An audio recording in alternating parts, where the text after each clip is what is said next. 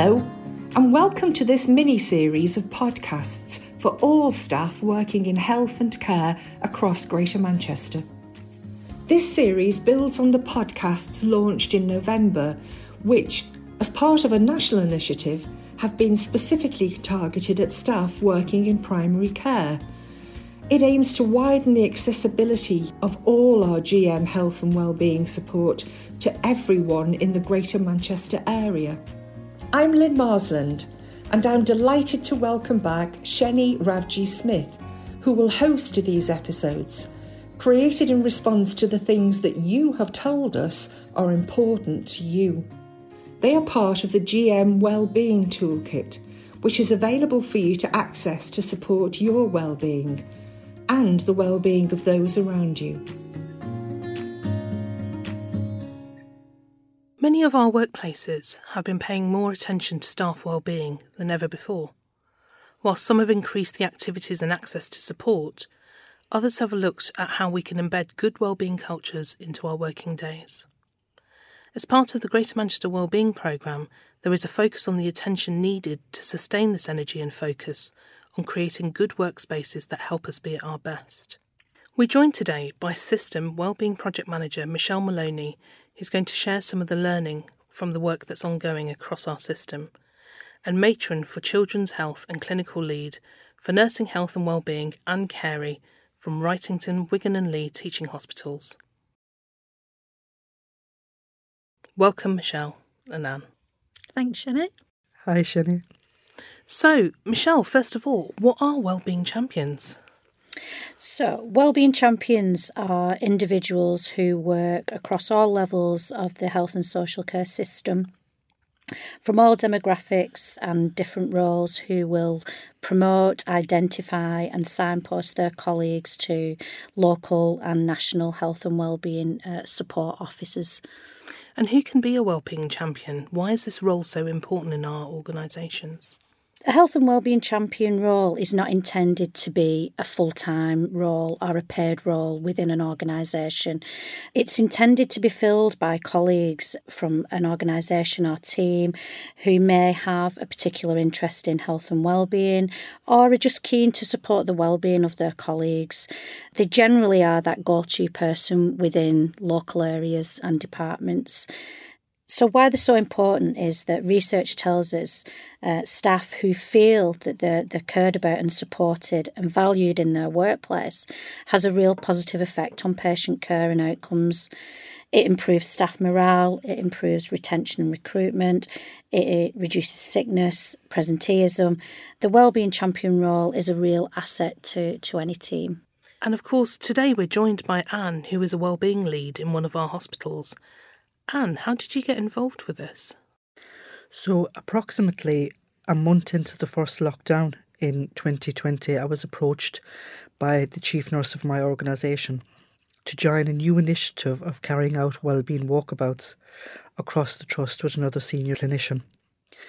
So the two of us linked in with the Steps for Wellness team and discussed with them what they felt that we could bring to the organisation by carrying out these walkabouts and we carried out some diffuser training so that we would be able to manage any scenarios we came across on the shop floor. So we started carrying out weekly walkabouts, going into different wards, into intensive care, into theatres, into admin areas, and talking to the staff in those areas about their experiences. Because, as you're aware, it was a, a very unreal situation when the whole country went into lockdown. And working in the hospital was a strange environment because we just stopped relatives coming in and patients stopped coming in as well. So, unless they were really unwell, they didn't come to the hospital. So, we were all working in a very unfamiliar territory. So, when we went on to the various areas, we spoke to staff about how they were feeling, how they were managing the situation, because not only was it different in the work environment, it was different in their home environment as well. And we were all learning to live in this strange situation. And one of the things we tried to bring to the fore and discuss everywhere we went was the concept of it's okay to not be okay. and it's okay to actually voice that in your working environment and with your work colleagues. As healthcare professionals, whether we're a nurse, a doctor, a porter, a radiographer, we're not very good at saying when we're not okay. We come into the professions because we want to look after other people.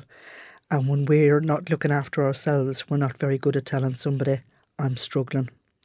So we, we really wanted to push that concept that if you are struggling, please tell somebody or please seek some support. So part of that support was promoting the well-being champions in every area. So the Steps for Wellness team had been doing some work for quite some time about introducing well-being champions, but it hadn't really taken off.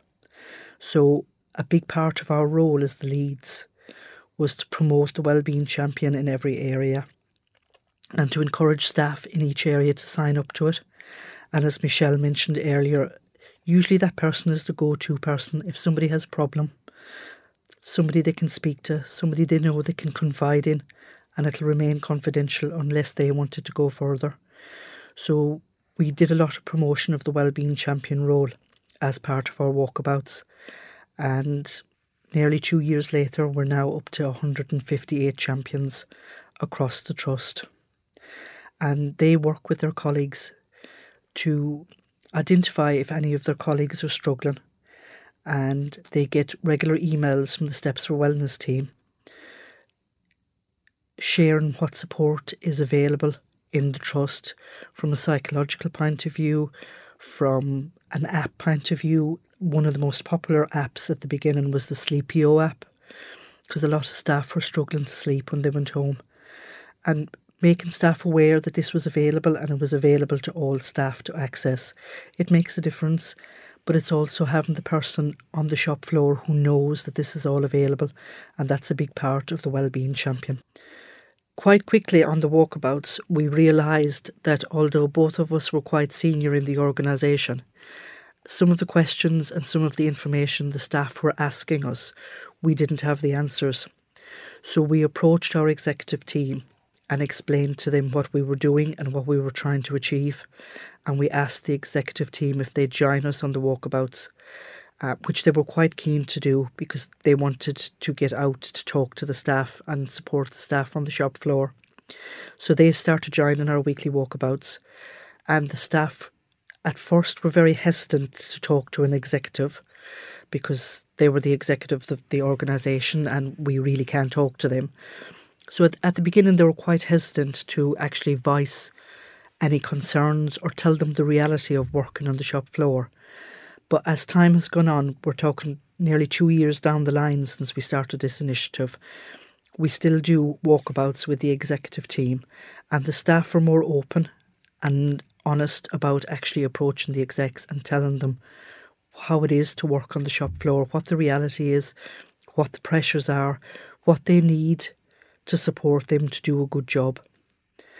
And one of the good things that has come out of it is areas will now ask for the exec team to visit their um, work areas or their ward, their environment, and they'll tell them what's going on and how things are in reality.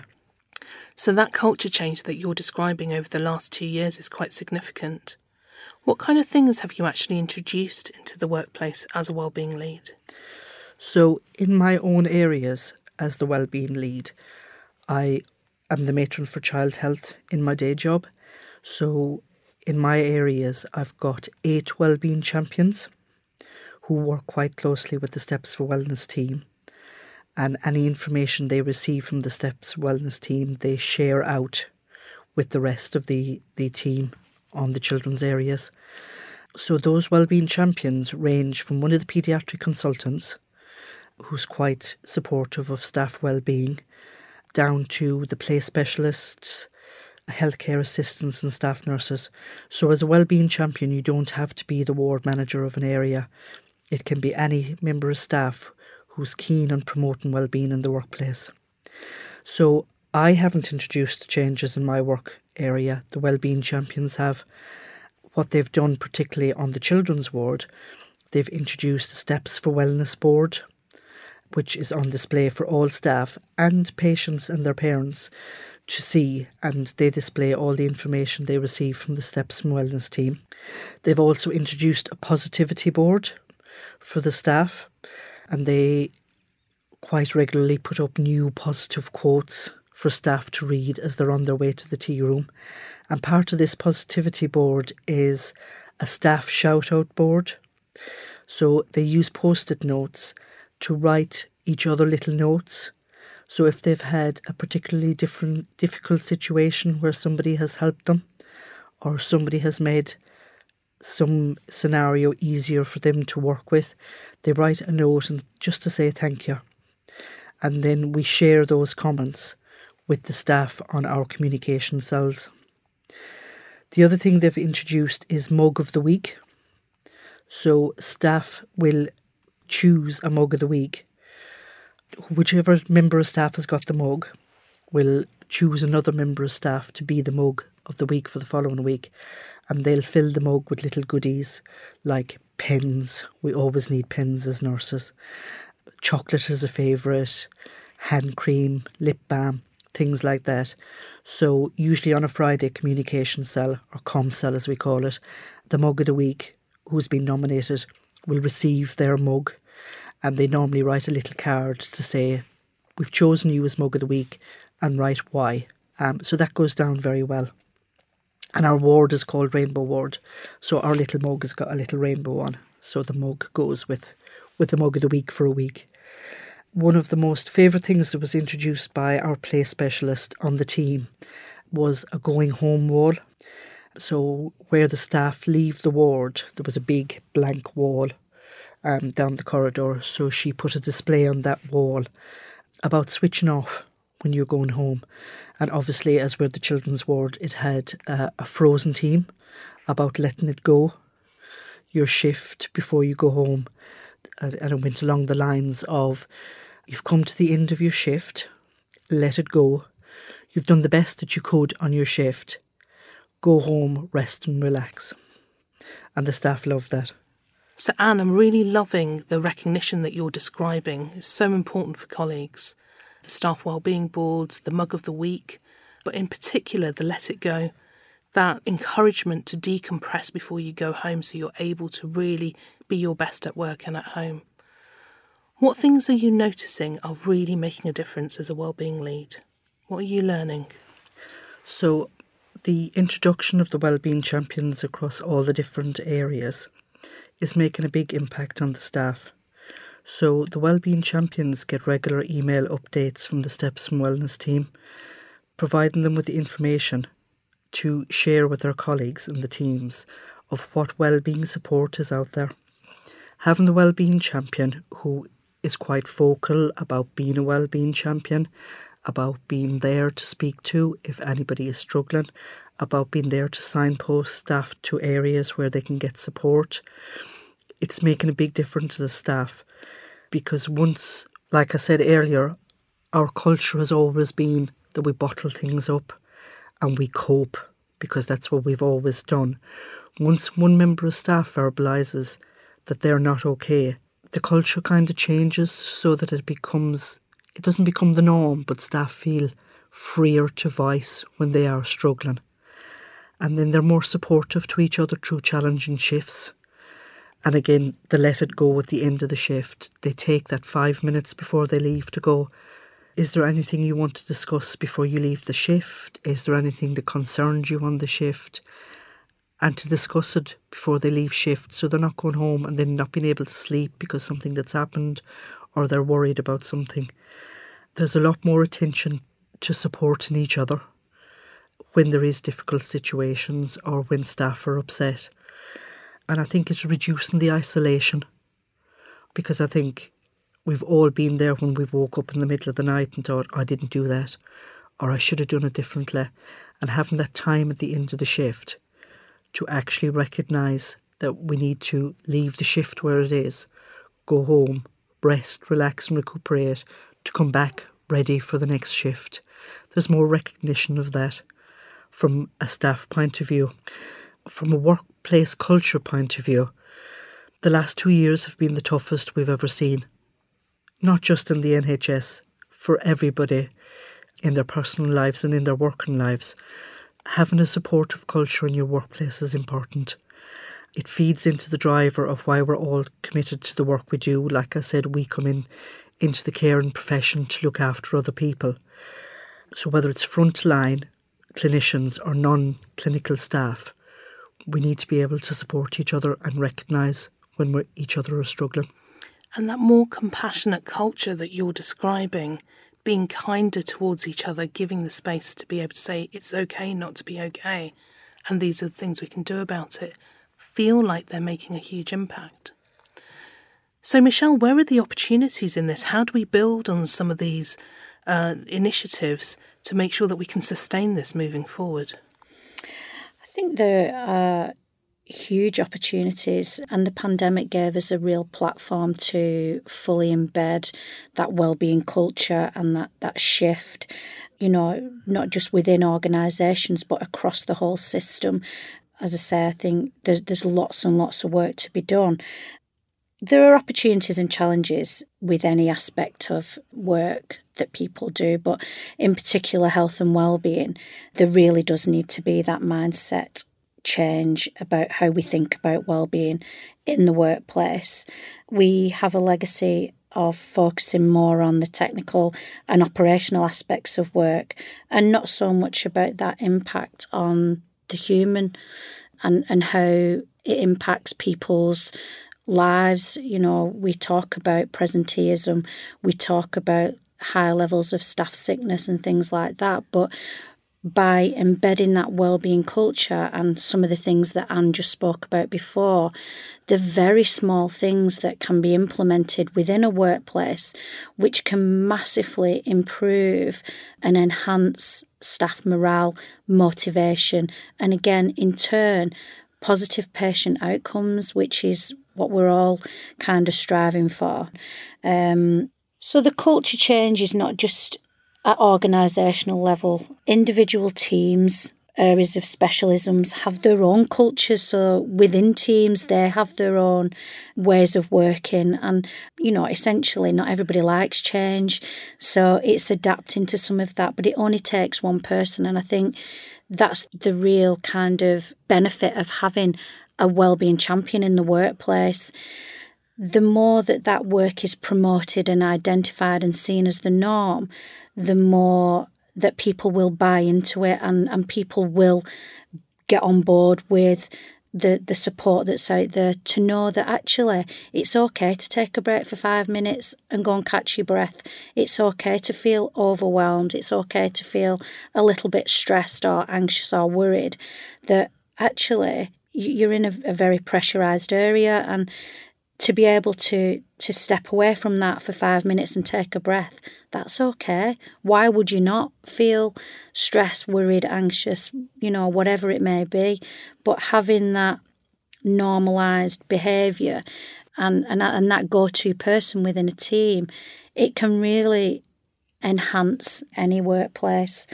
And as i said there's still lots and lots of work to be done I think, you know, the other opportunity that we have, uh, there are lots of sources of support out there, and the Greater Manchester Health and Wellbeing Toolkit is packed with helpful resources, signposting to a whole host of, of different things. But as Ann touched on before, absolutely love the idea of the, the Let It Go board, which is essentially a check in, check out. You know, you're checking in with yourself before you check out for the day. And it's just a great way to be able to say, actually, my work here is done. I'm going to go home, I'm going to rest, I'm going to recover and, and come back the next day and, and feel energised about that. So, actually, reflecting on our Let It Go wall, where we're encouraging staff to decompress, go home, rest, and recuperate, staff have asked if we could turn that on its head and have a check in wall so that when staff arrive, we're welcoming them to the shift, giving them the ability to focus on the shift ahead and helps them be ready to face whatever that shift brings. So, Michelle, if you were to give one bit of advice to people who are thinking about setting up a wellbeing champion network in their workplace, what would it be? Top tips would be to have people of influence on board from exec leads to well-being leads to be open-minded to let teams do what works for them in their way engaging at local level seeing where there are particular themes and identifying them and then actually trying to implement some change if that can happen there will be some things that that you're not able to change, but just by simply checking in with staff is valued in itself. And to keep momentum, to keep this work up, I think is really, really important because that's the only way that we will change the culture and embed well-being as the norm. Thank you so much for your insights, Michelle and Ann. It's been really helpful to hear your experiences of setting up wellbeing champion networks and the benefits that it brings to our workplaces across health and care.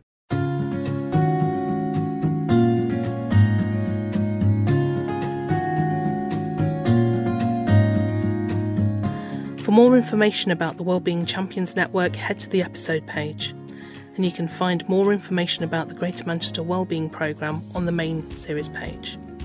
If you have a topic you'd like us to cover, there's an email address on this episode page too. We would really love to hear from you.